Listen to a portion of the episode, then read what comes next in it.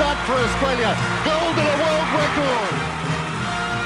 Now it's Donovan Bailey trying to pick up runners. Donovan Bailey is putting on the third. He's got it. 984, a world record for Donovan Bailey and a gold medal. A perfect score. 10.0 for Nadia Comaneci. A perfect score. The first time I've never seen anyone get a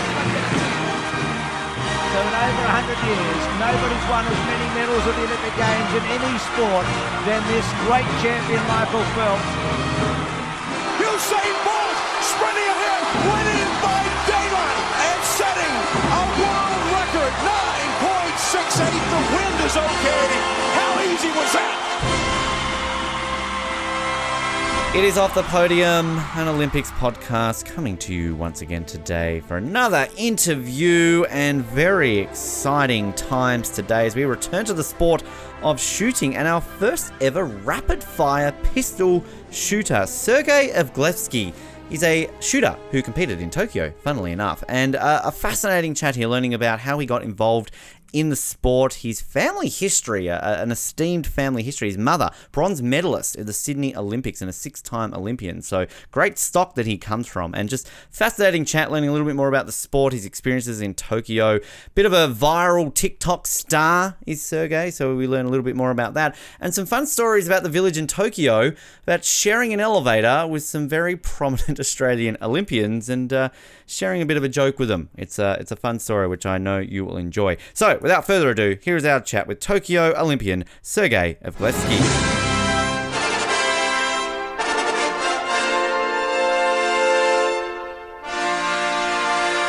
Good five years since we spoke to somebody on this show from the sport of shooting. That person was Catherine Skinner, fresh off a gold medal from the Rio Olympics. And of course, Catherine competes in trap shooting. Now, we have never spoken to somebody from the 25 meter rapid pistol. It's been an event that's always fascinated me. I've always been interested in how it works and how you get involved in it. And our guest today, not only are they involved in it, not only are they competed it, not only are they back recently from the Olympics, they are part of, I guess, a family business, I almost want to say, in terms of uh, not only competing in the sport, but an Olympic tradition, which is uh, very, very fascinating. Our guest today is Sergei Evglevski, and he's with me now to talk a little bit more about that. First of all, Sergei, uh, welcome to the show. It's a pleasure to chat with you on Off the Podium today. Thanks so much. Thanks for having me. And really, uh, well, well done with the pronunciation of the name. No one else nailed that, so that was really good. Yeah. I, I, I would like to sit here and say I'm really good at name pronunciation and I got it in one go, but I won't lie. I did write it down phonetically and I did watch several YouTube videos of other interviews to make sure that I did get it correct because I am woeful at name pronunciations. So therefore, I need to practice to sound smart every now and then. So no, it sounds it sounded really good. Yeah. Good. I'll probably end up calling you like you know Sam Smith by the end of this. I don't know. I'll just I'll completely uh, fall out of the way there with that one. But I I love your story. I love kind of learning your background in the sport, and as I said, kind of almost like a family tradition because your mum's a bit of a legend in the sport, isn't she? So this is sort of uh, something that I guess you, you grew up around and uh, couldn't really avoid. But uh, I mean, was it always a case of just looking at your mum, obviously your dad involved in the sport, and kind of just fell into it that way, or is it just something that you thought, well, this is cool no matter what? I I, I want to give shooting a go. Yeah, I mean, it'd be hard to say if I did shooting if my parents were involved. Like, I, I, I would like to think that I would have stuck to shooting if my parents were involved, but who knows? Um, my parents definitely got me involved uh, majorly when I was younger. They knew that I would be interested in it, and they knew that I would love to do it. So they just pushed me into it, and um, yeah, and the rest is history. It must be a pretty cool thing to say that your parents are shooters and like you know they let you play with guns basically from a young age. I mean that, that's that's a pretty cool thing to tell your friends at school. I can imagine. yeah, exactly. I used to love uh, bragging about it when I was younger. Um, ask other kids like, "Hey, what does your dad do?" Oh, I am. Well, my dad's a gunsmith. My mum's an Olympic shooter, and I just, I wouldn't even know like what that meant at the time because I was like five or six years old. I would just be like, "Oh, yeah, mum shoots guns," and then like teachers would ask me like, "So what do they actually do?" And I'm like, "Oh, yeah, they shoot guns." And then like in parent teacher interviews, they would ask them, "Hey, like Sergei's running around the school telling people you shoot guns. Like, what's the go there?" and then, and then they had to explain themselves on, and the teachers were like, "Oh, okay, yep." That's understandable because back then the internet, it. the internet stuff wasn't a big thing back then, you know. Yeah. So they would never just like look it up on the phone quickly, be like, "What's kid on about?" um, but yeah, there. So uh, it was it was a pretty cool experience growing up with um shooters as parents as well, because such a unique sport as well. I can imagine your mum would just bring a, a bronze medal to a parent, like, here you go, like this is this is what I do, you know, Olympic medal, just, you know. Yeah, yeah. Well, um, she was always pretty casual about it as well. Like she never really even showed me much of the medals until like I was asking about it, and I was like, "Oh, hey, mum, when where's your Olympic medal?" And she's like, "Oh, it's um, it's over there if you want to go get it." And then like, you know, where's your where's your Commonwealth Games gold medals? Where are your World Cup medals? And be like, "Oh, they're um down there. Like the World Cup ones are in the cupboard. Commonwealth Games are down down the corridor if you want to go have a look." Yeah, it was just it was just so casual about it.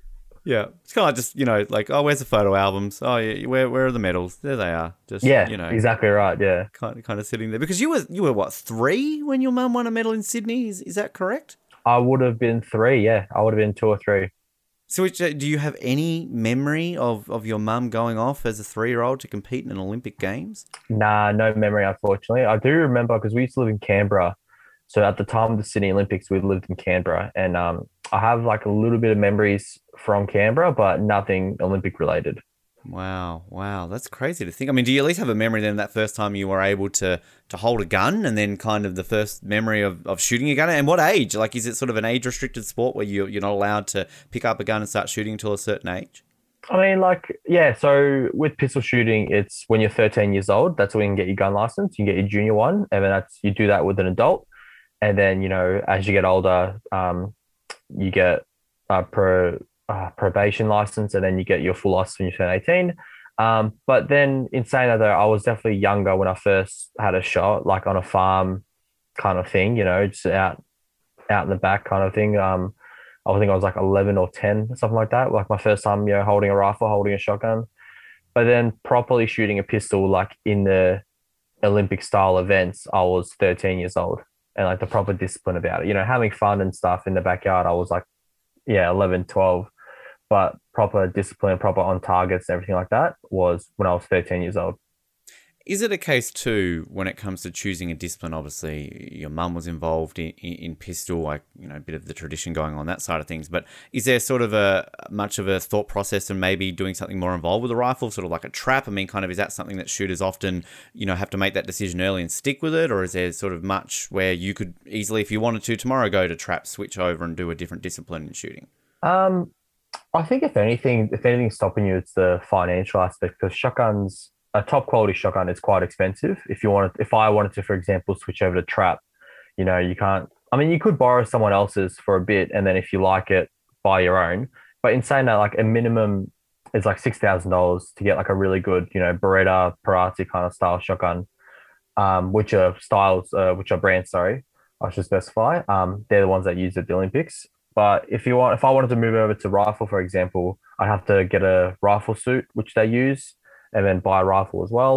Um, where pistol is probably the easiest one to get into, because a pistol you can get a good secondhand pistol for a couple hundred dollars.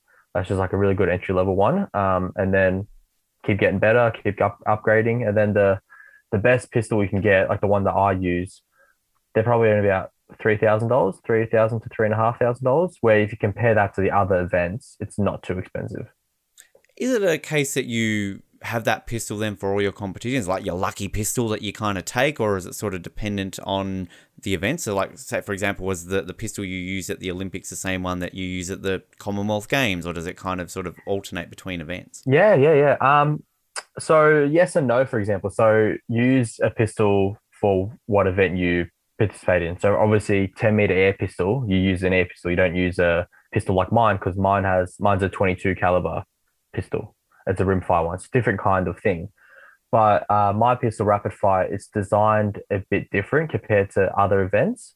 Compared to another 25 meter event that women shoot, my triggering, which is the trigger on the pistol, it's built a little bit different. There's a bit of a different, um, I guess, pull with it. Uh, but in saying that, though, like it is the same gun I used at the Commonwealth Games, and I've got two of those. I've got one as a spare just in case, and then one as my main one and I've just been yeah been using it for the last like five six years now. Wow. So it, Yeah. I mean, basically, it's like a lucky pistol. Then it's kind of been been with you. It's part of you almost there. So yeah, it's it's just, of yeah, exactly right. I think it's, it's always like a car. Like you've got to service it every once in a while. You know, clean it, service it. Um, change the barrel on it, and that's it, and you're good to go. And you can have that gun for like ten years. Wow. And do you give it a name? Do you, you, you go I don't have a name. No, I really should. I can't. I'm trying to think of something like it's like a pun as well, but I can't really think of anything. I'm trying to to think of something funny, but then I could do like something simple, like like Carl or Dave or something. Yeah. Or Ben. Ben's a good name. You know, Ben is a good name, yeah. f- firing Ben off at uh, the the target. Make Ben an Olympian. You know, bring bring him along to uh, to Paris along those ways. When, when you obviously start though and kind of competing and, and moving through the ranks, is it a pressure point that you kind of you've got this stock that you're coming from that kind of you're almost expected to do well because of who your mum and who you, who your dad are, or is it kind of a, a case of put that behind you and, and form your own identity because you are you and you don't need to kind of live off the the name as such. Yeah, I think I had a bit of both. Um, so when I first started competing internationally, the first things my parents told me were, um, you know, there's going to be people that know you. There's going to be people that know your name and our name, um, and it's going to be coaches, just anyone really. It's going to come up to you and be like, "Hey, like I've known you since you were like this small. Like, you know, I hope you shoot as well as your mum. Hope you shoot as well as dad, and so on." And I didn't believe it at first because I'm just like, well, like you know, they're not going to do that. Who, like, why does it matter to them who I am? But then they did. Like, I had a lot of Russian coaches, Ukrainian coaches, Estonian, Lithuanian, literally all the European countries come up to me and be like, oh, I remember you when you were this small. Like, you know, I hope you shoot as well as your mum, like, you know, the day before my event. And that did put a little bit of pressure on me. And when I started realizing that, okay, the name does exist in the shooting world, um, but I want to create my own name. Like you said, you know, I don't want to be Sergei that's a shooter that's Lalita's son. I want to be, you know, Sergei who's as well as a good shooter as Lalita was, you know? Yeah. And and when you sort of then make your first, uh, I guess, national team and you're out there competing, I mean, what's that kind of like in that moment when you are creating that name for yourself? I mean, at that point, again, you're always going to be your mother's son, but I mean, you've made that there on your own talent, your own skill, and, and you're out there representing a sport that you obviously love enough to make it to that point. Yeah, I think the good thing about shooting is that you definitely you need the skill, you need the talent to go somewhere with it. You can't just be, you know, someone's kid and then like make a team. Like it's definitely not like that. I don't think it's like that in a lot of sports really, but this is a sport that's it's definitely like if you've got it, you've got it kind of thing. Like there's a lot of people that have been shooting for years and years and I just unfortunately just can't get to that next level. And um, I was lucky enough to get to that next level, you know, make an Olympic team, make a Commonwealth Games team, win a Commonwealth Games medal. So yeah, like it's just one of those things where keep pushing and keep trying and then you eventually become your own shooter.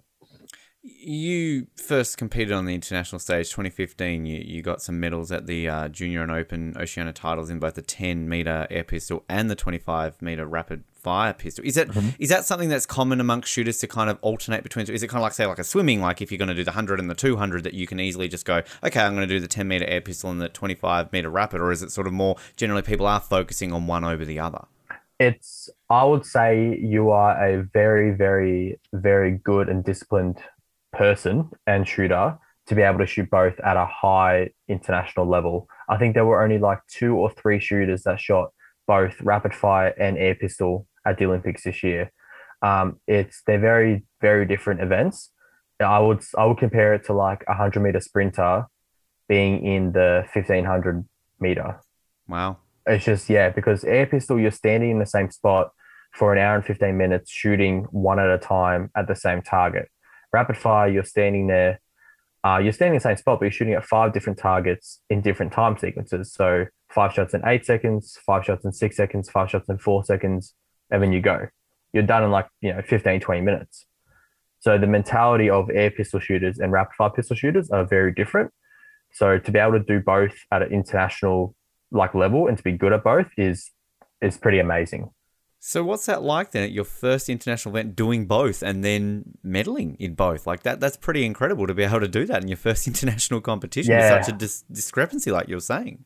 I think I think I was able to do it because I think when I was shooting the air pistol, I was a junior. I think from what I remember, and then shooting the men's, uh, shooting the twenty-five meter rapid fire, I was either a junior or a senior as well. So I think I was able to kind of separate the two. You know, the air pistol one, I kind of viewed it as more of a fun event and kind of just relax and take it easy because it wasn't my main event. you know, so it's just no pressure, just have fun out there. And I end up having, you know, great fun because I medaled. But then the rapid fire is the event I take seriously. And I'm like, okay, you know what? This is your event. You got to, you know, be confident, do what you can. What is it about that that sort of made it your your event? Was it just something around the, the mental aspect that you kind of just drew yourself more towards the 25 meter? Was it just something you felt you were more talented in? I mean, was there something in particular that you favored over the 10 meter? Um, I think literally just yeah, everything you just said. Like I think I was drawn towards it because I just got better at it. Like I just started getting results quicker, and then getting the results of like you know national podium level, and then I started just within six months after that, just started shooting like international level results. And then I think that's when I went to my first Junior World Cup in 2015, and where I medaled in rapid fire. That was like, okay, like this is something that I can actually take seriously and get really good at this event. And air pistol, I think it's just it's just mentally quite difficult for me. They all, they always say like there's always two like rapid fire or air pistol shooters. So it's, it's always separate. You're either one or the other majority of the time. So I was just obviously better at quick shooting and um, better to shoot quicker and you know more rapid as you as you say like rapid fire it's, it's it's as I said in the sort of the intro, it's it's always one of these events that always fascinates me, and I love watching it during the Olympics because I feel that you know shooting is a sport that clearly Australians only really watch during an Olympics or a Commonwealth mm. Games, mm. and I feel even then, sort of the dis- disciplines that are sort of different, like we're talking about pistols, and then obviously you know rifle shooting and most Australians are probably more familiar with the rifle side of things with people like Michael Diamond and Russell Mark and Catherine Skinner and Susan Balogh, like kind of these people who have obviously, you know, been Olympic champions. Whereas the pistol side of things, I feel it's sort of never been a focus, but it's it's so entertaining. Like I just I love kind of watching the focus you guys have and just that that ability to kind of just turn around as you were saying, like shooting five shots in four seconds and just doing all that sort of stuff. It's it really is an entertaining sport. Does it is it surprising to think that this is something that's only in the Olympics that we should be watching more more of this outside of an Olympic or a Commonwealth game period? Um, I think if you asked me that a couple years ago, I would have said, look, it's not that surprising. But I think now, I think now it can be because shooting, from what I've heard and what I've been told, it's like the second biggest sport in India behind cricket. You know, wow. and if you, if you can get to that level, and Asia, Asia and Europe especially, um, I know in Asia, for example, they were telling me, I think it was in Korea, our, for example, our nationals last a weekend. You know, there's a couple hundred shooters. With for them, it lasts like a whole week. Like they have like thousands of shooters, and they have a couple hundred every day. So I think it definitely has the potential to be one of the biggest sports in the world, and I think it already shows that in Asia and Europe. It's just unfortunately, um, you know, the American countries, like in the continent and Australia countries as well, um, it's just not as big. But is I think it, it definitely has potential for sure.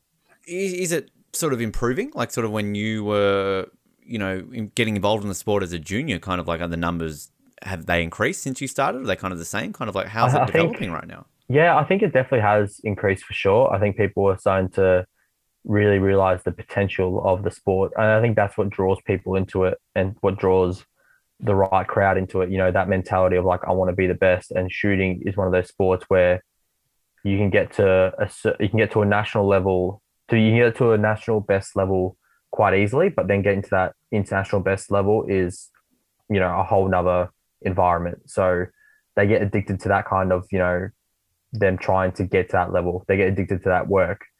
So I think it's definitely it's definitely growing as a sport. And then, you know, with everything like streaming services and um just like internet, you know, like, you know, watching finals wherever. And now with COVID as well, we shoot together from different states. Like I'll be competing in Melbourne, competing with guys from Canberra, guys from Brisbane, guys from Perth, like over Zoom.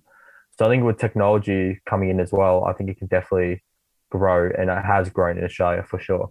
Now I need to follow up on that. How on earth do you compete on Zoom? Are you literally just sending some targets up in the backyard and putting a, a camera, literally shooting at a camera or something? No, no, no, no, no, no, no, no, no. Um, so I'll go to the range um, with the coach, and they will have a judge dedicated to the range, and then the judge will go and approve the targets, approve the shots, and then send the scores through online.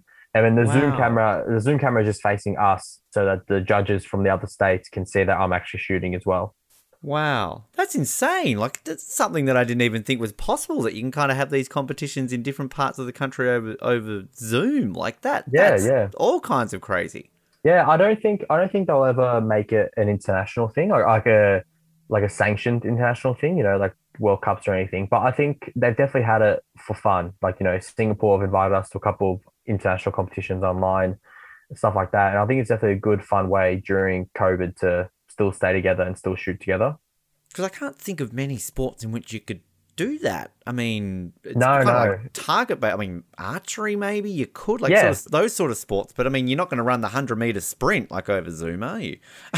yeah, exactly. I think I think from what I've heard, like some swimmers and like athletics have tried to run together, like but like they've just it's been too hard for them because the conditions are different. You know, Hmm. the AS track in Brisbane is you know sunny and dry, where in Melbourne it's wet, so it's just it's very different. And um, I think shooting is one of those lucky sports that actually worked out all right, and we do Zoom competitions quite regularly now. Yeah, Kind of adds a, a whole other element to the idea of online gaming, basically. yeah, So- yeah, exactly right, definitely. yeah, kind of literally taking that to that next level. One thing I'd love to learn a little bit more, obviously shooting a very mental sport, but the physical side of shooting, which I think is overlooked because there are physical elements to shooting. You, you can't just simply hold that that pistol up and just uh, have a couple of shots without uh, doing some form of training. So how important is that physical element to training when it comes to shooting?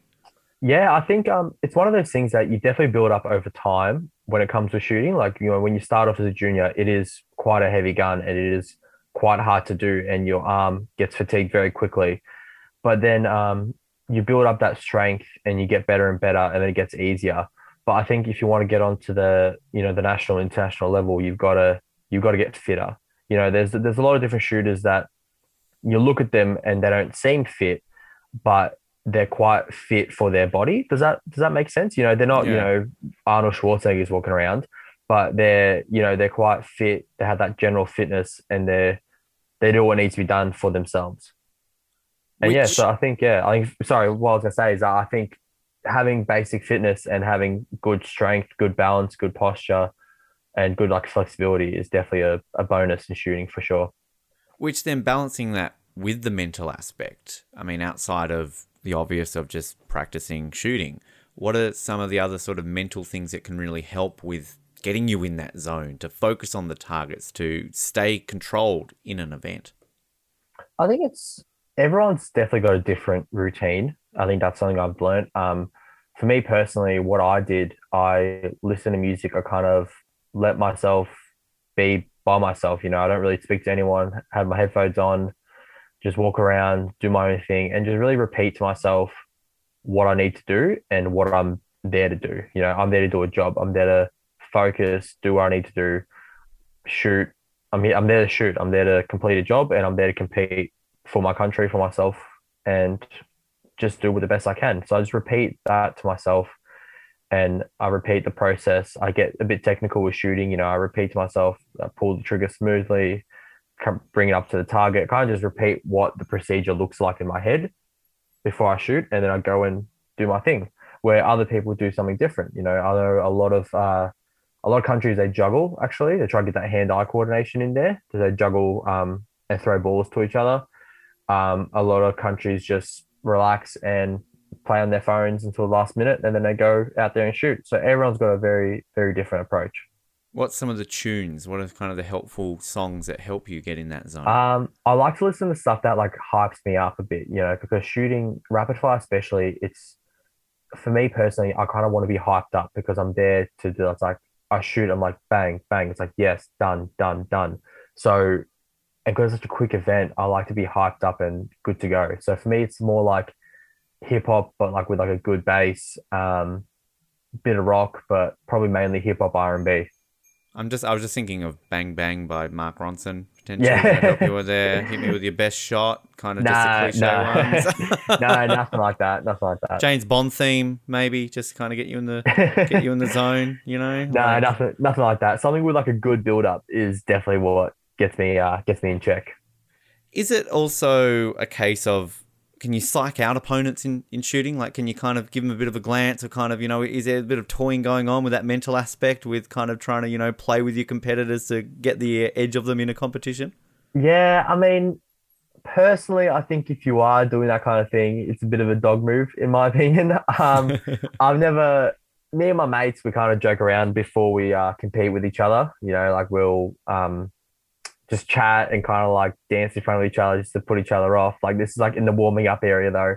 But I think as soon as you're on the firing line and as soon as you're um, in that competition mode, it's everyone's just focusing on themselves. And it would be, to be honest, it'd be quite hard to actually put someone off and distract someone because everyone is just so mentally focused on what they need to do. They're looking at their own target, they're looking at their own gun, and they're just not, they're just blocking everything out.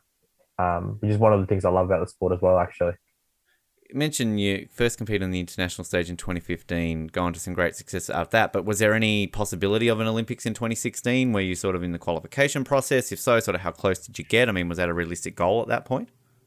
Um, it was realistic. So we had two selections. Um, I qualified to make the team, if that makes sense. So I shot the scores required to make the Olympic team, and there was me of three people for that event.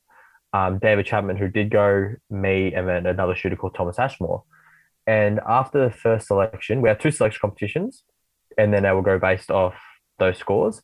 Um, I was, I shot well in the first selection. I was shooting like the best, and then I shot. I got second in the final, and then after the second selection, I shot a little bit worse. But if you added the qualifications up, it would have been the exact same as David Chapman, who did go, and then I got first in the final. So it was quite close between us, and I think the only reason, well, not not I think I do know the reason I didn't go was my maturity level in shooting wasn't up to the standard because shooting is a very mentally mentally draining sport and I was still quite young. You know, I was 2016. I was you know 18, 19. I was going out with friends a lot. You know, um, just not really taking life as seriously. And in shooting, when you're not taking life as seriously, your shooting is kind of affected by it.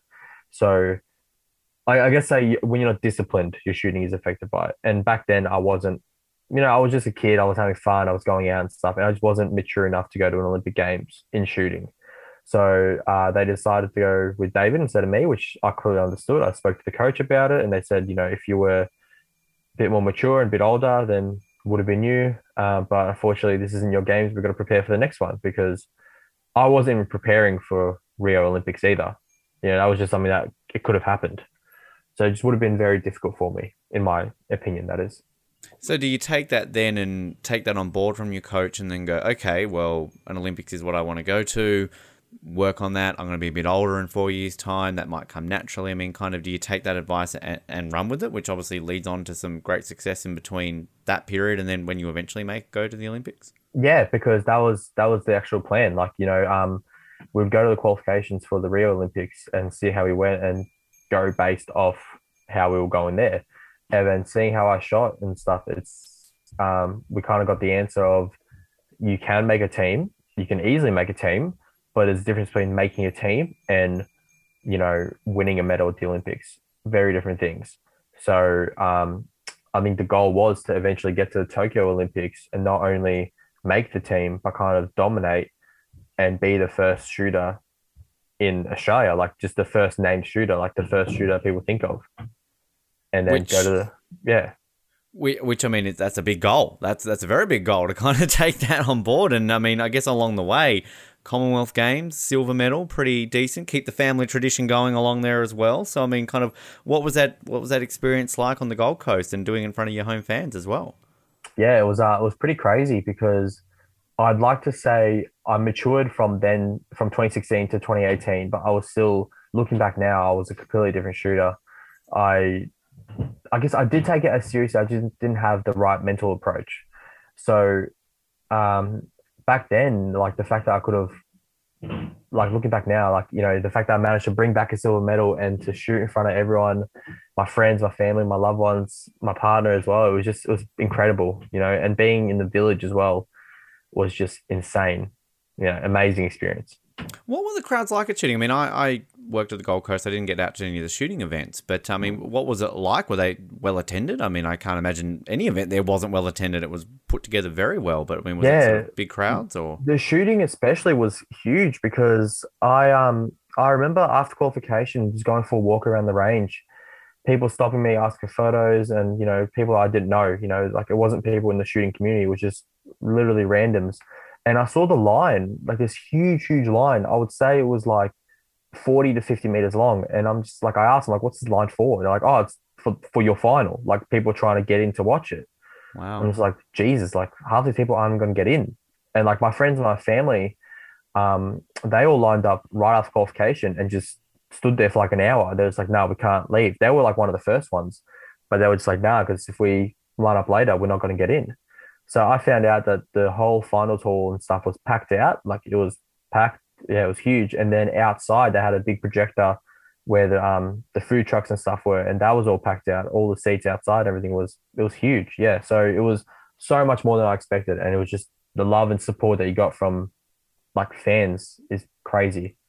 And is there like an adrenaline aspect to that when you you do a good round that people are going to be cheering and like kind of I mean obviously crowds in Europe I can imagine get quite big but these are crowds that are cheering for you you're not going to get the you know the European crowds cheering for you potentially maybe in Belarus but I mean is that kind of something that kind of just it spurs you on a little bit too Yeah, definitely. Um, it's one of those things as well though. Like with shooting, especially so you would always get a, a clap or a cheer when you shoot a 50 in rapid fire, which means, you know, you shot five shots and you shot five tens. That's a perfect score. So when you get that, you always hear a, clap, a cheer, or whatever it is in the background. And you kind of got to almost, yeah, you do get that adrenaline, but you got to calm yourself down a bit. You know, it's like, all right, that's done. Move on to the next one. You know, it's it's finished. Cool, 50, awesome, great. Move on focus on next targets and the next targets and the next targets, and then you just do that till the end. it's not long jump where you basically you know clapping the crowd right you know come on like Nah, cheer me on yeah. basically Nah, you kind nah. of need that silence no, exactly right. Like, um, and you do get you have World Cups where it is silent. You have World Cups where people just play with vuvuzelas and those you know rattle things just the whole time, and that's when you have your earmuffs on.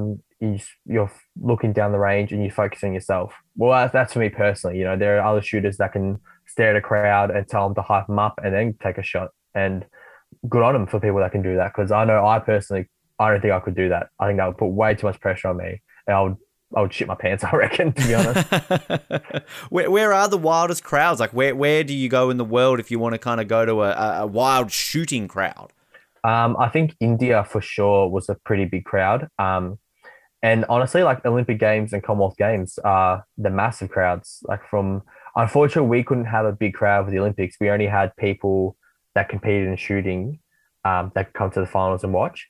But even then, like the crowd that they had and all the shooters that came to watch was pretty big as well, you know. So seeing past Olympics and seeing the crowd at Commonwealth Games and then like India World Cups as well, it's always those three ones are massive. did did you ever get to go to any of the games to watch your, watch your mum growing up sort of as you got older like with rio did you go along to, to rio even though you didn't qualify to at least cheer her on Nah, unfortunately, um, it was one of those things where you'd have to fund yourself if you wanted to go. Um, but also, my mum was very like, let me do my thing with shooting. She didn't want people watching her or people that she knew watching her, like you know, her like my dad, us kids. She didn't want them. She didn't want us watching her. She just wanted us to kind of relax and do our own thing. Like that's how she took it. She kind of took it more of as a, as a job. And you know, if your dad's an accountant, you go, go you don't go watch him punch numbers all day. So that's how she kind of took that mentality. and was that experience then extra special making your first commonwealth games team uh, your mum still at the commonwealth games then as well like i mean kind of what was that like the experience sharing that with her having learnt about all the successes and watched her all those times to actually be competing alongside her as a teammate It was uh, it was pretty incredible, but you only kind of realize how incredible it is during and afterwards. Like you know, when you say the words like "I competed with my mum at the Commonwealth Games," like that's an amazing sentence, and not a lot of people, not a lot of people get to say that. Um, but during it, we kind of just focused on ourselves and focused on what we needed to do, like what our job was, and because we had so many competitions prior, like you know, nationals, Australia Cup, state titles, whatever it is, um, we're kind of used to it, and that's how we kind of took that approach.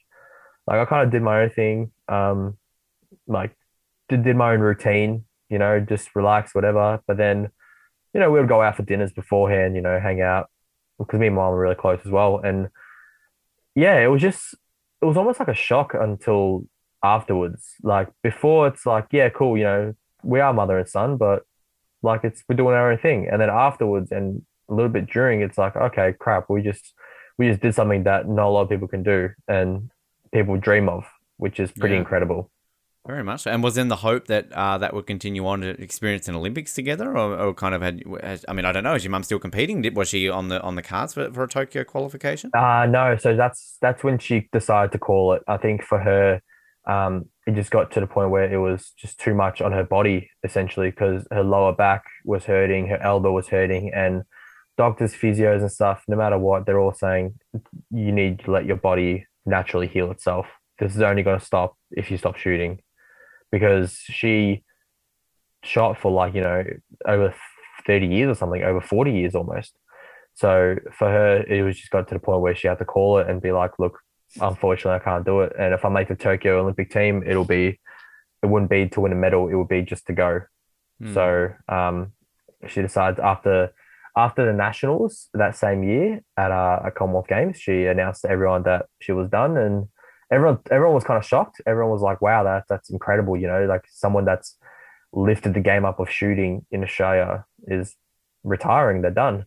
Um, but it was the best thing to do for her for sure.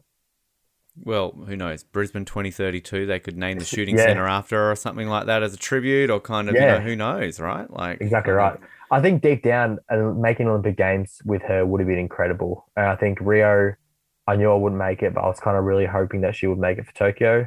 But then, you know, seeing how she was at Commonwealth Games and then everything afterwards, it was just a bit too much for her. It was just, you know what, I can't, I can't keep doing this. And then I understood, and yeah, Well, you've got that unique distinction though. Like she went to what six Olympics, then you make it a family seven Olympics in a row. So then, kind of like you can keep pushing on Brisbane, you know, post all that sort of stuff. And then who knows? You could have children that could keep going on. I mean, this could be like some sort of streak that is unmatched in an Olympics. I don't know kind of what the record might be there for family members competing in consecutive Olympics, but you could set the bar here.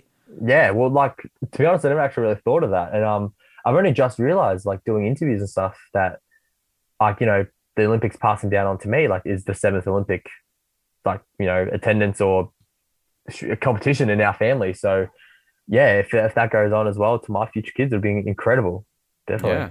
Keep on plugging along. That sounds Yeah. amazing. So, from the Commonwealth Games then and to, towards Tokyo, kind of what was that process like for you to get then on that Olympic team? And and what was that moment like when, when you were in, when you had gotten that ticket and you knew that you were an Olympian? Yeah, it was um it was pretty incredible. Like after Commonwealth Games, um, with how I shot, I learned so much from it because I personally didn't compete the best. Um, and I but then the final was incredible for me. You know, I had a couple of mistakes here and there, but you know, to come away with a silver medal was just amazing. And it, you got you kind of got addicted to it, and it's just like, yeah, like I want, I don't want this to stop. Like I want to keep going. And then the next one would have been Tokyo Olympics. So I really just pushed myself and pushed myself and just tactically planned out what needs to be done training wise and how I need to shoot. Um, and I got to the selections and I mean, not to my own horn or anything, but like I did, I did, I did well at the selections. Like I competed really well. I won all three. Um, well, we had, we had four, but then you could drop one. Uh, I won all four. Um, and I was quite ahead to the point where like there was no discussion on who was going to go for rapid fire. So for me, it was it was almost like a goal that I had to achieve. That's the mentality that I had.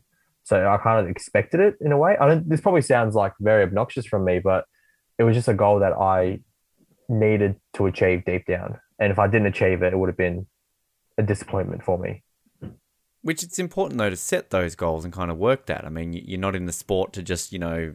I mean, some people have to have fun. You obviously got to have some sort of fun, but I mean, your, your goals are to make an Olympics and, of course, you know, go for an Olympic medal. So it's important to kind of set those targets, no pun intended, and then obviously achieve them. So, I mean, do you then go into Tokyo with a set goal? Do you go medal? I can do this, or is it sort of you know just the best you can do because it's your first Olympics?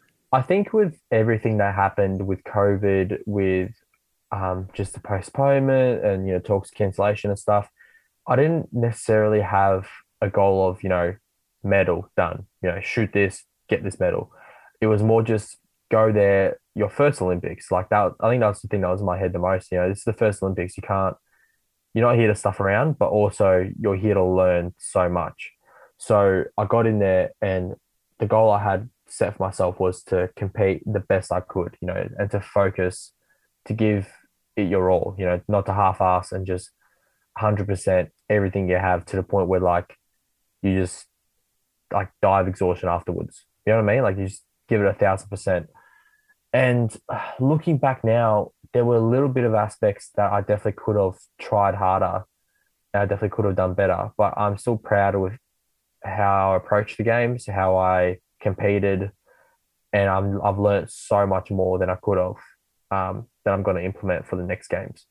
Which one thing that I found very unique, going back to what I was saying about kind of when people maybe think about Australia and, and the Olympics in shooting and sort of those names I mentioned before, Australia's never medalled in the rapid fire pistol at the Olympics, at least in the men's side of things. I mean, is that something that can spur you on to kind of, you know, go towards these games, but to maybe be a history maker, to be the first Australian to bring home a medal in, in the rapid fire pistol?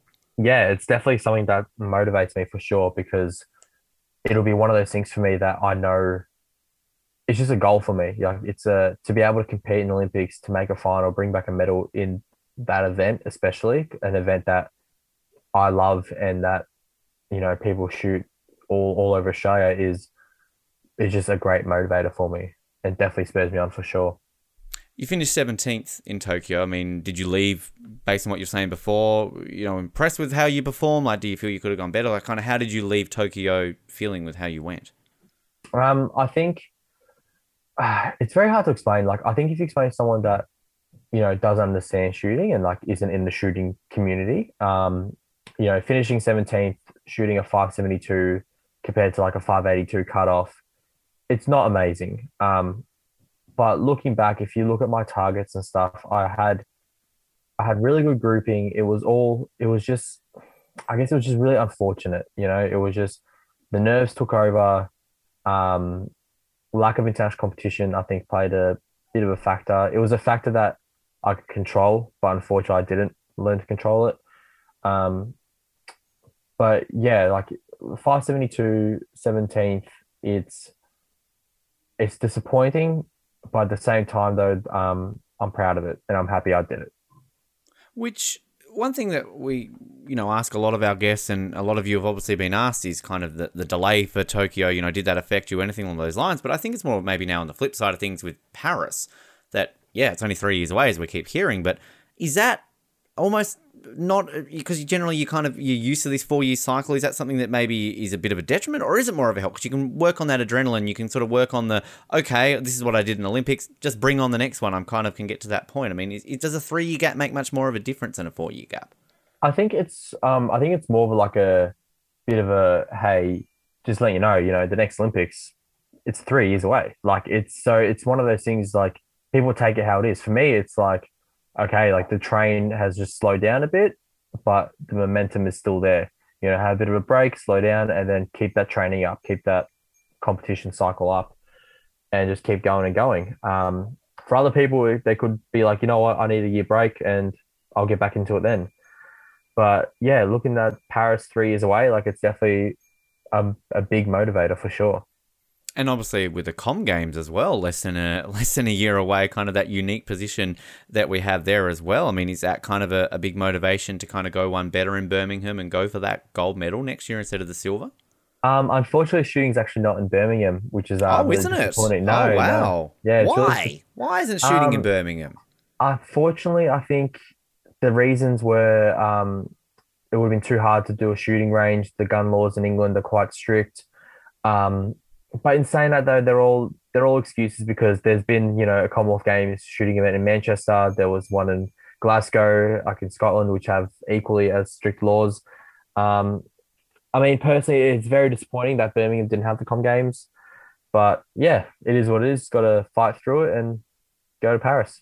Well, I'm just looking here that that will be the first time that shooting has not been at a Commonwealth Games since '62 two. So that is exactly right. Yeah, sixty year, seventy. What's it? Eighty year gap. Am I doing my math correctly there? Yeah. Yeah. Geez. yeah, Wow. It's a sport that is um one of like the OG sports. Like I think Yeah. it was from what I remember. I could be wrong, um, but I'm pretty sure shooting was in the first modern Olympics. You know, it wasn't back with the, when the Greeks and stuff were running around Athens, Athens, but it was in like those first modern Olympics, and um, it's been uh, in shooting. Shooting's been in every Olympics since then, and it's Yeah. been like you said, it's been in those Commonwealth Games since the '60s. So the fact that it's not in there um, is very, very disappointing, and hopefully it'll be in the next one. Hopefully they put it up for sure. My, my maths is 60s, but actually it wasn't in 1970 apparently. So uh, 66 Okay, every well, year from 74 onwards. Which because it is, you're right. Like it's one of those sports that you know I think of a core sport or sort of like something that should be it, like it's just it's just there. Like it's you you just automatically assume. It's like when they tried to take wrestling out of the Olympics like a decade ago. It's like wow, you're taking wrestling out of the Olympics. Like Yeah. that's one of the ones, and it's it's fascinating. I, I wasn't aware of that in Birmingham that they were they were not doing shooting. And is that like a big controversy sort of amongst the shooting community? Because I can imagine that you know, given that it's been part of the Commonwealth Games for so long, that it, it's obviously a major tournament for you guys to be able to go out there on the world stage to compete at a Commonwealth Games. Yeah, it was um it was pretty crazy. It got pretty big. Um there was a lot of controversy from the Asian countries like India that that are in the Commonwealth, um and uh Singapore, Malaysia and stuff as well. Uh they were uh, pretty outraged actually to the point where India said we'll hold a Commonwealth Games Federation shooting championship, which I think was what, what was called, and then the medals would go towards Commonwealth Games, but it would be held in India separate time. And I think all parties agreed to it. And then that would have been in January next year or February next year. But now, because of COVID and stuff, it's been cancelled. So they've unfortunately um, cancelled that as well, which it is what it is. You know, it's a tough year. Everyone's going through it. Um, but yeah, it did cause massive uh, controversy for sure, and it was it was very disappointing, um, especially because this was like, I think when it got announced, it was about a year after uh, Gold Coast, which yeah, just uh, it sucked really. like I, I can, can't I can say imagine much. if there's one sport you will, of a few sports you don't want to piss the athletes off, it's it's shooting. I'm like, Yeah, I mean, God, You'd you think know, do it, do it sure. into equestrian, right? They're not going to do much, but like shooters, woof, yeah, I don't know. Yeah, and I think I think what's disappointing is that shooting is one of those sports where it just it peaks at the Olympics. Like that's our peak. When you have sports like, um, for example, let's take like skateboarding. Um, Hmm. and no disrespect to skateboarding, like I love watching it. Like Ke- I think it was Keegan Palmer that won the gold medal. Like that was incredible. You know, his effort stuff was awesome, but that's not their pinnacle. Like that's not their top. You know, they have the X Games, they have other stuff, and um, and there are you know some like an example is the USA basketball team. Sometimes they just say, "No, nah, I don't want to go to Olympics. I need to do my training for the NBA."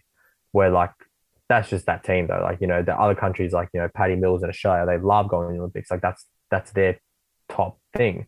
Where for shooting, Commonwealth Games and Olympics, that's the, that's the peak for us. Like and so take it away from Commonwealth Games and an event where percentage wise, like the amount of athletes that go and the amount of medals they bring in, it's like one of the highest. You know, take it away, it's it sucks. It's a kick in the gut for sure.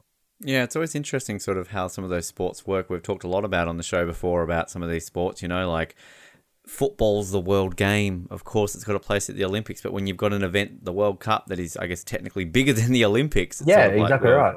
Like I personally don't think soccer really should be in the Olympics. Like I love watching Mm. it. Don't get me wrong. I'm a huge soccer fan. Like I love Chelsea and I love watching like Sam Kerr play for Matildas and I love watching like you know um like Thomas Deng and everything like that in our Socceroos team. But it's just one of those sports. Like it's that's not the that's not the peak. You know, like Yeah. the peak is playing EPL, playing you know Bundesliga, World Cup. You see that struggle with like golf that's been included. You, you haven't had a Tiger Woods come along, and I mean tennis is kind of you know getting there where it's kind of like obviously Yeah. Novak went for the Golden Slam, but it's sort of it's kind of peaks and troughs, right? So um, Yeah, it's exactly sort of right. How they sort of they come along. When, when it comes to the training aspect, is it do you just have a sort of a range in your backyard? Like, I mean, are, are you allowed to like legally? Can you just sort of you know just put a range up in your backyard and start shooting? Just warn the neighbors, hey, you know, I'm not shooting things. I'm just I'm practicing Um, for the Olympics. yeah, nah, I unfortunately can't do that. Um, I train on a range. It's actually not far from me. It's about it's like 12 kilometers away. So it's like 15 minute drive, uh, just down the road. Um, it's, it's like a big, big area. It's a official shooting range. You know, there's different kinds of ranges. There's a 50 meter range. There's like a 40 yard range. The 25 meter range is the one I train on. And yeah, it's not too far away, 15, 20 minute drive and just train there. Yeah, can't train backyard stuff. I think if you want to build a range in the backyard, it's more like a farm kind of thing. You have to have a big enough property to do that and to not bother the neighbors. But yeah, in the suburbs, you know, southeast suburbs of Berwick. You can't do that. No way. Doris next door isn't just going to all of a sudden have a couple of stray bullets going through a window on a Yeah, Sunday exactly. afternoon or, Exactly or right. something something like that. Do you do you look ahead like in terms of the age range of, of shooting? Is is there a peak age? Like if you're a certain age, that's when you're at your peak, and do you kind of then map out maybe to follow in your mum's footstep to go to six Olympics? You've just had your first, so you've Mm. had that taste. Like, is it something you can do that that you are working towards like a peak age where mentally you will be in your perfect range for shooting? Yeah, um, I think statistically, like when you view it, when you view it, um, medals and age, I think it's usually around like the late twenties, early thirties. Like that's when they're that's when they peak. That's when the that's the average age of like all the medals. But in saying that though, like you know, there's been so many shooters that have won medals when they were 16, 17, you know, Olympic, Commonwealth Games, high level medals. And then there's been world champions at like 56, you know, like there was um Warren Potent, who won a bronze medal, I think, at the Beijing Olympics, or might have been, he won a world champs in 2014 Granada. I know that for sure. And he won that in rifle. And he was, I think he was over 50 years old when he won it. And then um, I think he won a medal at the Olympics as well at a, you know, in a mature age. So shooting is one of those things, like it's really individually based and it's really depends on your mentality and how you approach it. If you, if you really decide no, I'm not going to shoot when you're 30, um, and you bring put that mentality into the world, then you won't shoot past 30. You know, you won't succeed. But I think if you keep pushing, keep trying, you can definitely make an Olympic team till you're older. Well, I'm just I'm just seeing a pattern here. Um, your mum's first Olympics, she was 23. Her next Olympics, she was 27, won a bronze medal. Your first Olympics, you were 23. The Yeah. next Olympics, you'll be 27. So Exactly right. there's a pattern going on there, Sergei. And then think about it, six Olympics, you'll just go to the 2040 Olympics. You know, I mean, I don't know Yeah. where they'll be, but uh, you know, kind of just plenty, plenty of time. Brisbane home Olympics, 11 years, plenty of time to get there. Yeah, exactly right. I think Brisbane for me would be an incredible uh, goal. Like Brisbane is a goal I've I've planned out for sure. Whether to continue after Brisbane, I'm not too sure because um, Brisbane is is where I actually started. Like the Commonwealth Games, like they were Gold Coast, but the range was actually in Brisbane. So you know, to be able to go to the Brisbane Commonwealth Games, win a silver medal there, and then be able to go to the Brisbane Olympics as well, and it will be on that range as well, the shooting events. And to if I win a medal there, it would be amazing. You know, start at Brisbane, potentially finish at Brisbane. Who knows? Great book is because it's kind of one of those things, isn't it? Where I know a lot of Olympians who went to Sydney sort of delayed their retirement as soon as they knew that there was a home Olympics. So like, I'm going to push myself on further to, mm. to go to a to an Olympics and home. So it's kind of obviously now with an extended time frame with an 11 year gap rather than a seven year gap. Like it's it's interesting to kind of have that, and that must be a massive motivation, as you were saying there, to kind of like go like go to a home Olympics. Like I mean, that's a once in a lifetime opportunity, really, isn't it? It it really is like it's yeah it's and in, in all honesty though it's like a once in a lifetime like not for everyone you know the people like after Brisbane who knows when the next one Yeah. will be in Olympics like be in Australia sorry and after Sydney like Sydney 2000 and then 32 years later Brisbane like it's uh it's a, it's a The gap's gap, getting so- smaller. What was it? Yeah. 44 years between Melbourne and Sydney. Now 32 yeah, years. that is so true yeah 20, like, uh, you know, Hobart's getting closer. We will get an Olympics in Hobart. They'll just share it around Australia by the end the of whole this uh, the whole of century. Tassie will be a village Yeah. exactly right Exactly. In Every single part of the state will be uh, the Olympics. Uh, before we get to our final set of questions, actually, I always love to hear about sort of Olympic experiences and kind of, you know, just outside of the, the competition. I mean, obviously, unique Olympics with Tokyo obviously couldn't do as much as, say, you would be at a regular Olympics. But do you have any sort of fun memories from around the village or just kind of soaking up that atmosphere, of what it was to be an Olympian?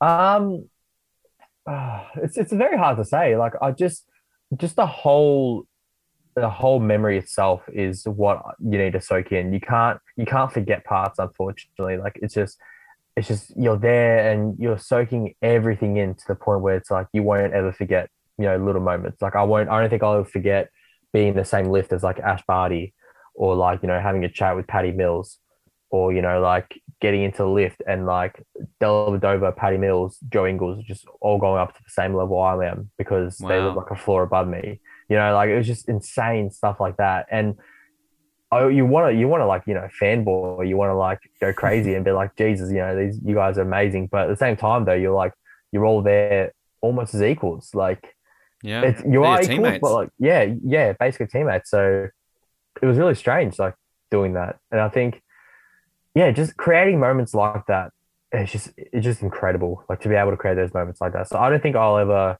have a particular moment. I think just all of it, it's just going to be locked away in my brain. Because that conversation starter, I can imagine. You, you get into that lift. I mean, you clearly know who they are, but you're there as well in same clothes they're wearing. Australia, you got the Olympic rings on you. I mean, is it kind of like a bit of a, you know, Patty Mills? You go, oh, you know, what sport are you in? Like, you know, kind of just have a bit of a conversation and kind of like, how have you found it? You know, things like that. Yeah, like I actually did joke around though. Like I got into that lift and I was like, oh, so what do you boys do? And like they were like a little bit taken back, like, oh, like we're on the basketball team. And I'm just like, oh yeah, I'm like, I'm fucking with you. Of course I know who you guys are. um, and then they, they, and then they asked me like, oh, what do you do? I'm like, oh, I'm, I'm shooting, blah blah. And yeah, you know, to them I probably look like some kind of like official or physio or something because my body's not, not not a perfect athlete, not a peak athlete. But um, yeah, it was it's pretty incredible doing stuff like that for sure. One thing too, actually, before we get to the questions, I, I love your Instagram and I loved your, I guess, TikTok style videos. I mean, I'm Yeah. guessing maybe you've got the TikTok kind of the fun there. I mean, that must have passed the time a little bit in, in quarantine, but you were doing these even before you were in quarantine, though, weren't you? I mean, this must be just a, is it a bit of a fun thing to get people into the sport and kind of just follow you there because they're, they're very entertaining. yeah, like it was one of those things. I just um like Instagram started doing like reels and stuff, and I just thought, like, you know what, like, why not? Just a bit of a laugh, you know, show people what the sport's about. And yeah, and then uh, I started posting them on TikTok because at first I wasn't a fan of TikTok. Um, everyone was obsessed with it, everyone was on it. I'm just like, no, I'm just, just not not into it, you know. I didn't understand the concept, and then my videos were pretty similar to TikTok, so I'm just like, you know, I'm just gonna re-upload them on TikTok now, like may as well. And then um, one of them just blew up and got like over a million views. It was Wow. crazy. Yeah, it was huge. I don't like. I just put it up one night before I went to bed, and I woke up next morning. I'm like three hundred thousand follow, uh, three hundred thousand uh, views on it, and I'm just like, Jesus, like that's huge. and it was a shooting video as well. It was uh, it was a video that says like um, what an intense training session looks like, and you know, it's me shooting and then like peeling a mandarin, and then me shooting and then finishing off peeling mandarin, and then me shooting again, and then me eating the mandarin. Like it's obviously it's all done for laughs, but um, yeah, like I love I love putting up videos like that. You know, it gets people into shooting. I have have a lot of people ask me, oh, how do I get into shooting in Victoria? How do I get into shooting in Western Australia? Like this is this is awesome. It's pretty interesting. So to be able to make funny videos like that and to get people interested and to get them to pay attention to shooting at Olympics, Com Games, whatever it is, it's pretty awesome. Well, I, I was thoroughly entertained in the lead up to the interview, just watching them and, and kind of, uh, yeah, I, I want to keep watching all of them. It's kind of like some channel on Netflix or something.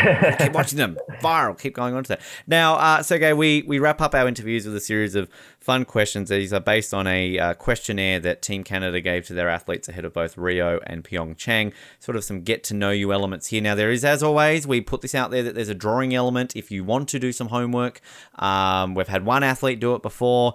Again, entirely up to you. But stick figures are acceptable as well. Yep, but, uh, beautiful. Just just leave that out there too. And I always like to, again, I say this every interview. Try and find an athlete from the same sport.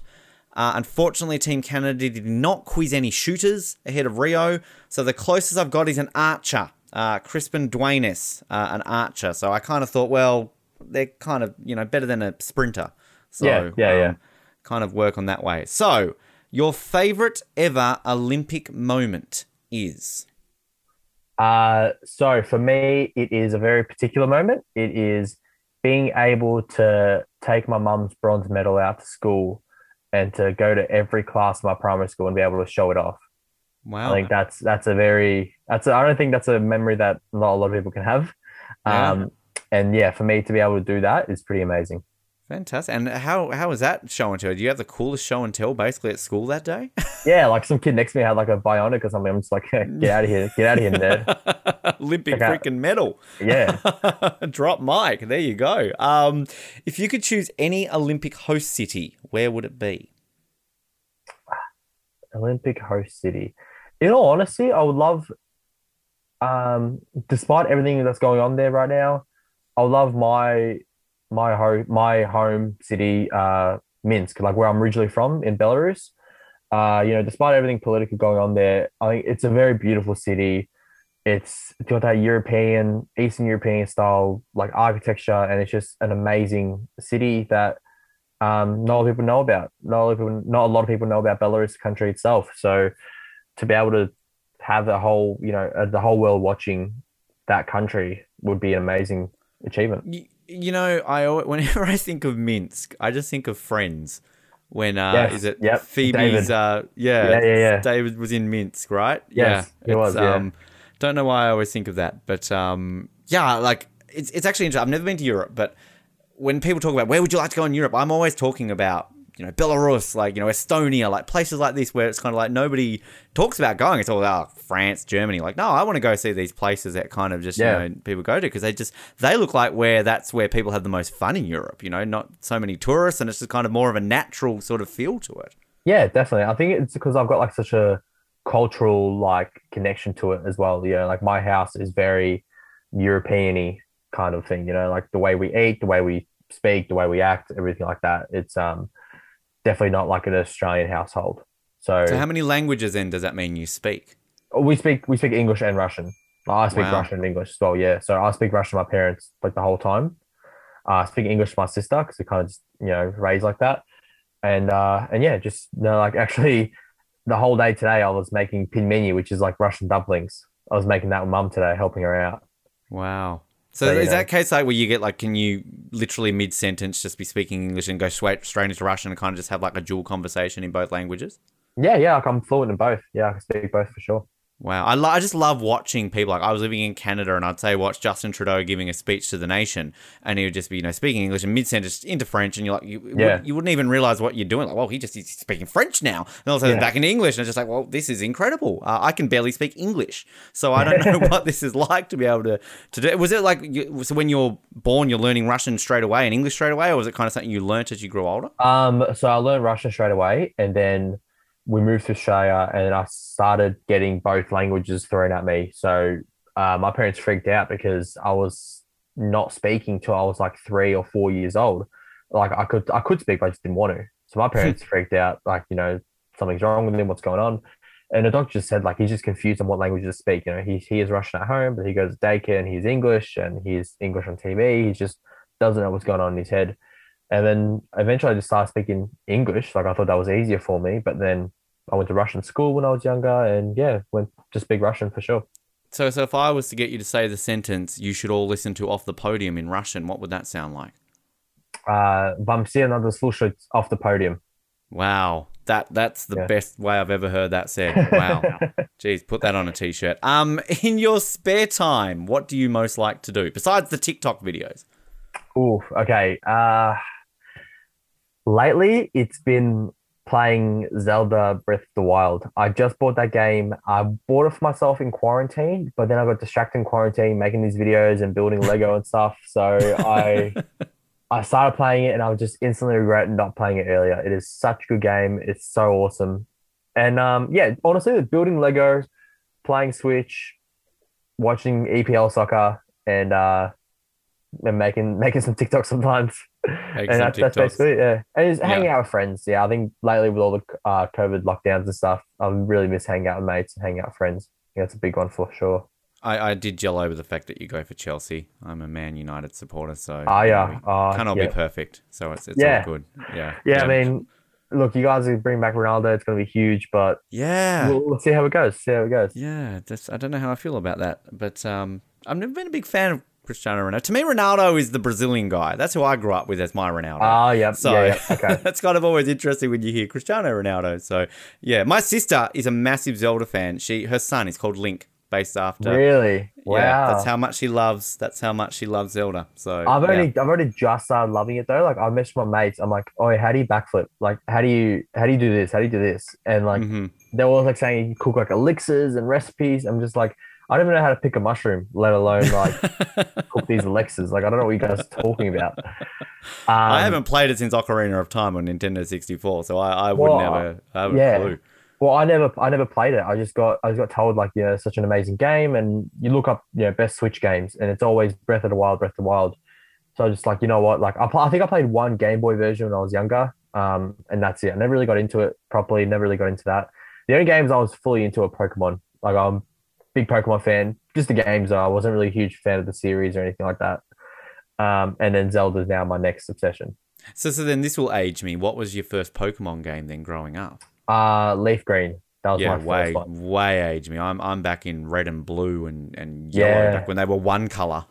Yeah, yeah, yeah, So, kind of, that's when I, I got excited when gold and silver came out. Like, oh, they're getting shinier. Um, Yeah. and and then kind of I, I lost I lost track of it. Um, what is the weirdest instruction a coach ever gave you? Weirdest instruction. Okay. Ooh, that is a hard one because I have a like I've definitely got a couple, but they just seem normal to me.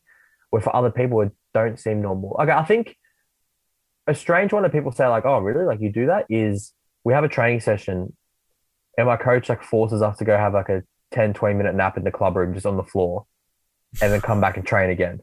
Okay, Yeah. Like just go have a sleep. go I'll- sleep. yeah, exactly. Like go have a sleep. I'll stay here with the guns. It's all good. And then yeah, just go have a nap. Like you have like a twenty minute power nap, and just come back and start shooting again. Now I'm suspicious of this. What's your coach doing while you're all sleeping for 20 minutes? Like He's you, know, he's probably just chilling, reading a book. That's all he does. like you need to put a hidden um, camera there. I feel there's more to it than just reading a book. yeah, probably exactly right. he's doing something with those guns. Like I, Yeah. I don't know what he's what he's doing. Interesting. Uh, what is your favorite workout? Favorite workout would have to be, I would say push ups, something simple like that. Like I like, I prefer body strength stuff. So I prefer doing like push ups, pull ups, sit ups, squats, stuff like that. Um, and I think push ups is one of those things that like, I think everyone's got to learn how to do. And um, you, to be able to do as many as you can is awesome. How many can you do, Sergei? I've actually did myself a little record. And I think I got like 34, 36 in a row, which like killed me though. Like I just, just dead afterwards. That's pretty impressive. I mean, Yeah. I'm lucky But- to do two, so you should take that. and I'm on my knees still. I'm not even doing the proper ones, so we'll go with that. Uh, if you could have lunch with any one person, who would it be? Uh, Jack Black. Jack Ah, Black for sure. good I, um, answer. He just, uh, I, I shared a video on my Instagram the other day of him on Jimmy Fallon playing a trumpet. And then um, it's just watching his videos and watching like movies like School of Rock and stuff. He's just such a character, such an awesome person. And I don't know if you've seen like his videos that he does about Marvel. Uh, Oh does, like, yeah, was that the one he was like throwing a Thor hammer to himself Yeah. around the pool and stuff like that? Yeah, stuff yeah. like that. Like you know, him he's in like these speedos and like a Thor Yeah. helmet, and he's throwing uh the hammer, and then he's dressed up like Spider Man and dancing Yep. to uh WAP by Cardi B, and it's just Yep. You can just tell he'd be such a fun guy. And Oh. lately, lately I've been loving him. So Jack Black for sure. Uh, Pick of Destiny is one of my favorite movies, and I think Yeah. I heard he was making a sequel to it finally. So I think it's um, I think it's already out. I think Is I think it? Oh wow! or maybe Jeez, I'm- could be behind. I could be wrong. I could be wrong. But yeah, Wow. Okay, well, I gotta look that up. I'll, Yeah. uh, see, see how that. I, I, that soundtrack is just something I listen to like constantly. It's just like Yeah, I can never get sick of those songs. Like, tribute just- tribute. When you think Oh. about it, it's like not even. It's almost like a pointless song, but it's just such a good song. yeah, yeah, it really is. It's and the fact that Dave Grohl plays the the devil in that movie. Like when you realize that, you're like, Mm. holy crap, Dave Grohl, and what Meatloaf's his dad in that movie. Like it's just kind Yeah. of just the the randomness to that. Um, what is your favorite sandwich? uh, ham and salami sandwich. Uh, ham, sorry, not ham, sorry. Cheese and salami toasted sandwich with red onion inside. Oh, nice. it I goes like down that. very good. Like And is- thinly sliced red onion. Yep, yep. Uh, salami, like a good Hungarian or something like that, and then uh, cheese, toasty, done. And is it is it a specific type of bread or is it just whatever's available? Uh, whatever's available, but I prefer like a multigrain or something like that with Oh, the yeah. seeds. Yeah. Yeah, I like it. Um, if you could have any superpower, what would it be? I would love. I'm a bit of a comic book nerd as well. Like I love Marvel movies, everything like that. So X Men were one of my favorites growing up. So I'd have to say like Nightcrawler's powers are like teleportation, just being able to go like you know go from point A to point B in under a second would be amazing. I like it. Good work. Uh, the best candy in the world is. I actually had Mike and Ike's for the first time the other day, which is that American candy. Yep, yep. Um, and they were pretty good. They were pretty awesome. So if it's best candy, I'd say that. But you know, if I'm going based off Australia, what we can get at Coles and stuff, I have to go with a classic Snickers. Snickers bar Yeah. for me for sure. Yep, that's a good one. Yeah. No, a bit nutty, but you know, it kind of works that way. Now, Yeah. you sort of, we know you're a Chelsea fan, but Yes. I mean, expand this out to other teams as well. As a kid, your favourite sports team were? As a kid, my favorite sports teams. Okay, so Chelsea for sure. Um, I never got into AFL because my parents never were into it, and I just never really had. I had some friends that that played a lot, but I just never really grew up with it, so I don't really have any AFL teams. Um, that's a hard one. I, it probably just have to be Chelsea. That and then the shooting team. To be honest, like Hey, that works. So Yeah. you know.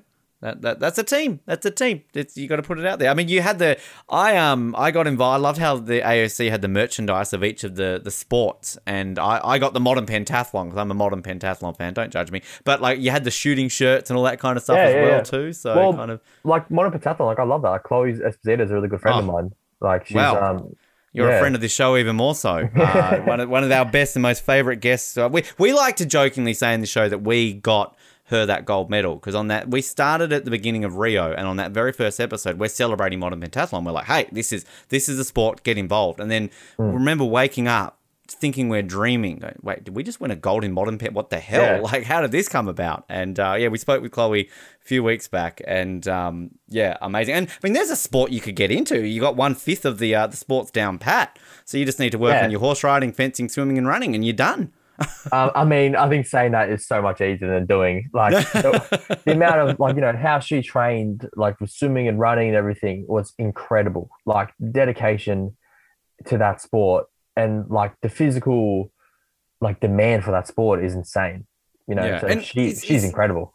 Is that friendship like legitimately from because like she's got to practice at a range and you you sort of are, are practicing together Uh, essentially? Or No, no, no. So her younger sister Emily was a really good shooter. She went to a couple Com games. She went to a couple World Cups. Uh, more than a couple. She went to a lot, and she just missed out on the Rio Games, unfortunately. Um, and I met Chloe through Emily Esposito, which was uh, Emily was their younger sister. And I stayed at their house a couple of times. Um, I went to Emily's twenty first. Like I flew over to Sydney for it, and obviously knew Chloe from there. And uh, Chloe was a really good shooter back in the day as well. Like she um before the London Games, she won the quota spot for Australia at the Oceanas, which is a quota spot is a spot at the Olympics, Hmm. like for that sport. She won it in the shooting event because my mum already won it on the international circuit, and then someone from Australia had to win it, and she just participated and shot really well and won the quota spot as well in shooting. wow. If she, yeah, if she if she didn't want to do modern pentathlon, she Chloe would be a great shooter as well. Jeez, look at this. Just, just the family lineage there as well is, is crazy. I'm, I'm also thinking, though, Sergei, too, in terms of other sports. I mean, you can learn to ski. You could do biathlon as well. You know, I mean, could. just kind of I I'm could, thinking yeah. of all these extra, uh, add to the Olympics, like one up your mum and be like, hey, six Olympics. I see your six. I go to 12. You know, Yeah, like exactly right. winter, summer, winter, summer kind of alternate every two Yeah, years. You know, That'd be incredible. Yeah, for sure. kind, kind of works that way. Um, Your favorite sports movie is? Ooh, I used to love the movie Goal, which was a soccer movie Yep, about this yep. kid that fled from Mexico, went to America, then started playing for Newcastle in England. Um, oh, sorry. So I'll probably have to say that one. Um, I loved She's the Man when I was younger. That was Yes. uh, even like that's a classic in that movie. That is so that's such a great movie. Uh, yeah, I I'd had a massive say- Amanda Bynes crush growing up, so I would watch anything. Oh, she who didn't? Who So, didn't? Yeah. Yeah, for Yeah. sure. Uh, Green Street Hooligans a good one as well. Yeah, all these, yep. all, they're all soccer movies, to be honest. Well, you know, it's it's you like the sport, you like that. I, I always like to sort of pose this question about, you know, is there a, a specific shooting movie? But I guess kind of you're in that unique position where there's shooting in movies in general. Like, I mean, is there one about the sport of shooting that maybe Yeah. people should know about? I mean, in all honesty, though, like with all the action movies, like shooting and stuff, if they made a movie just specific for shooting sport, it'd be like the worst action movie ever. It'd be so boring. it would suck. um, no, there is no movie. If they made one, I'd, I would love to be in it. It'd be pretty incredible.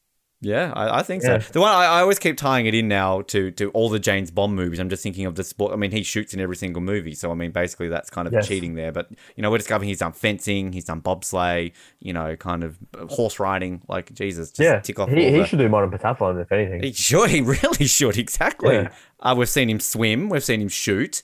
Uh, fencing. He's done it all. He, he's a modern pentathlete. Look at Exactly. that. Wow, Exactly the two greatest modern pentathletes of all time, Chloe Esposito and James Bond. Yeah, just, uh, definitely. tick that off. I like that. I like that. Um, if you could live anywhere in the world, where would it be? Ooh, anywhere in the world, where would it be? Uh, I love Mexico. Mhm. I went there um, for a competition. Um, I know the listeners won't be able to see, but you can see I've got a sombrero in the background. I noticed that in the background. yes, I picked, yes. I picked that up from the country. Um, love. Mexico. Um, I think Tokyo would be an amazing place to live, for sure. Um, obviously we couldn't uh, we couldn't walk around there uh, out of the village, but from you know just from what I've seen, movies, everything like that, you know, pretty incredible. Um, London, I think would be pretty incredible. Uh, there's just so many places to live. I think I think London would be pretty incredible. I'd say London. London. Okay, lock Yeah. it in. Um, when you were little, what was something you always thought? When I was little, what was something I always thought? I did have this weird, um, almost like a like a like a fear.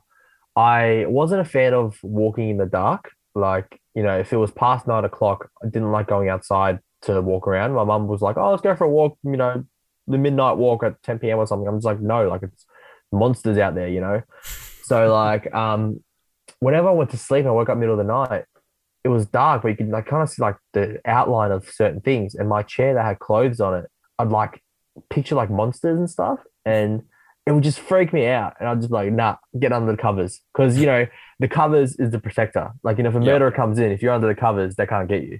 Everyone Yeah, knows yeah, that. yeah. So that's that's something I always had a thought of for sure. I also like the fact that your mum would just be like, "Hey, let's go for a walk at midnight." Uh, she had a lot of energy at that time of night, did she? Yeah, she did apparently. Like she was just well, she trained all day, and then like you know she'd just be like, oh, what else did to do? She's very right, young kids, midnight, everyone, family walk time. Let's go. exactly right. Get your shoes exactly. on. Exactly. Back at school. Go for a walk. um, the last one here. What is your favorite joke to tell? Ah, favorite joke to tell.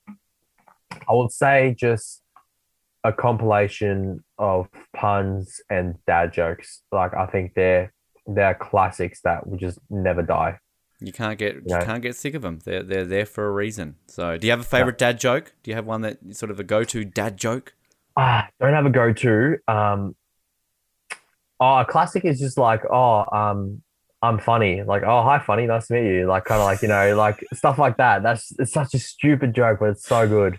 I'm laughing. Um, so uh, yeah, Um, and I, th- I think puns. I think puns in general are just uh, hilarious. Are there shooting puns? Like, I mean, the whole like I, I said one before, like oh, rating on target Yeah, for Paris. yeah, like, I mean, yeah, yeah, yeah. Um, there's a lot of the obvious ones, like you know, um, the aiming on target, whatever. But last shot at yeah, qualifying. got- last Yeah. shot, yeah. Um, no, not not that I can think of. It's more like in the moment. I think that's my kind of uh kind of humor. Like I would be a terrible stand-up comedian because I would, wouldn't know what to say. It's more in the moment kind of thing. You'd be a good podcast host then. Because Yeah, yeah, exactly don't, right. Don't know what to say half the time, and it just you know the bullshit comes out, and then hopefully Yeah. one out of five sticks, right? So yeah, kind of, uh, exactly. kind of how it plays right. out. Uh, Sergei, obviously, we talked a little bit about your social media. Where, where can people follow you, stay up to date, watch the funny videos, you know, tag the gram, the TikTok, anything else you got out there? Yeah, so um, I do have a TikTok surprisingly. So if you want to follow that, go uh, Sergei S E R G E I dot Evglevski. So the last name is E V G L E V S K I, and that's the exact same for my Instagram. So Sergey S E R G E I dot my my last name E V G L E V S K I. Um, good thing though is uh, you type in Sergei. I don't think there's a lot of them that pop up anyway. So I think I'll be one of the first ones up there anyway. So we're all good.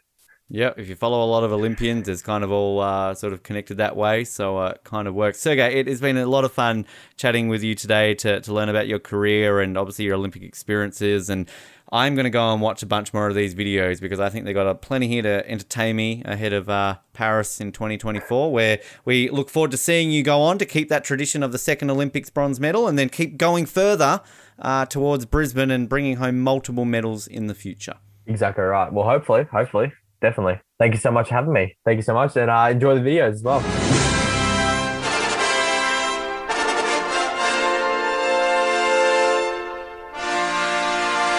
A massive thanks to Sergei there for his time. A lot of fun. I always love speaking to athletes from sports we haven't really spoken to. Yes, we did have Catherine on, obviously, five years ago, but different style of shooting where we haven't really talked to someone from it before. So, uh, always informative and exciting. And I still can't believe that shooting's not at the Commonwealth Games next year. You'd think I would know that. I should be on the ball. I should know what's going on in these sporting events, but I'm actually legitimately shocked that shooting is not in Birmingham. So uh, that is a big disappointment. Maybe it will make me tune out of Birmingham a little bit. Maybe. Who knows?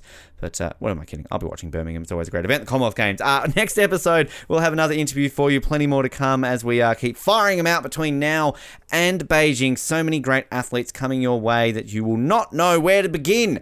And if maybe you don't know where to begin, you want to go back and listen to some past episodes. If you want to go back into the archives and listen to our Catherine Skinner chat from 2016, that was a great chat. I do remember that one fondly. Or any of our other athlete interviews that we've had post Tokyo, in the lead up to Tokyo, or maybe sort of in the lead up to Beijing, where obviously got some winters and some summers on. So kind of uh, keeping everybody excited and busy right now. Search her off the podium on all the good podcast platforms out there. While you're there, hit subscribe. You'll never miss an episode.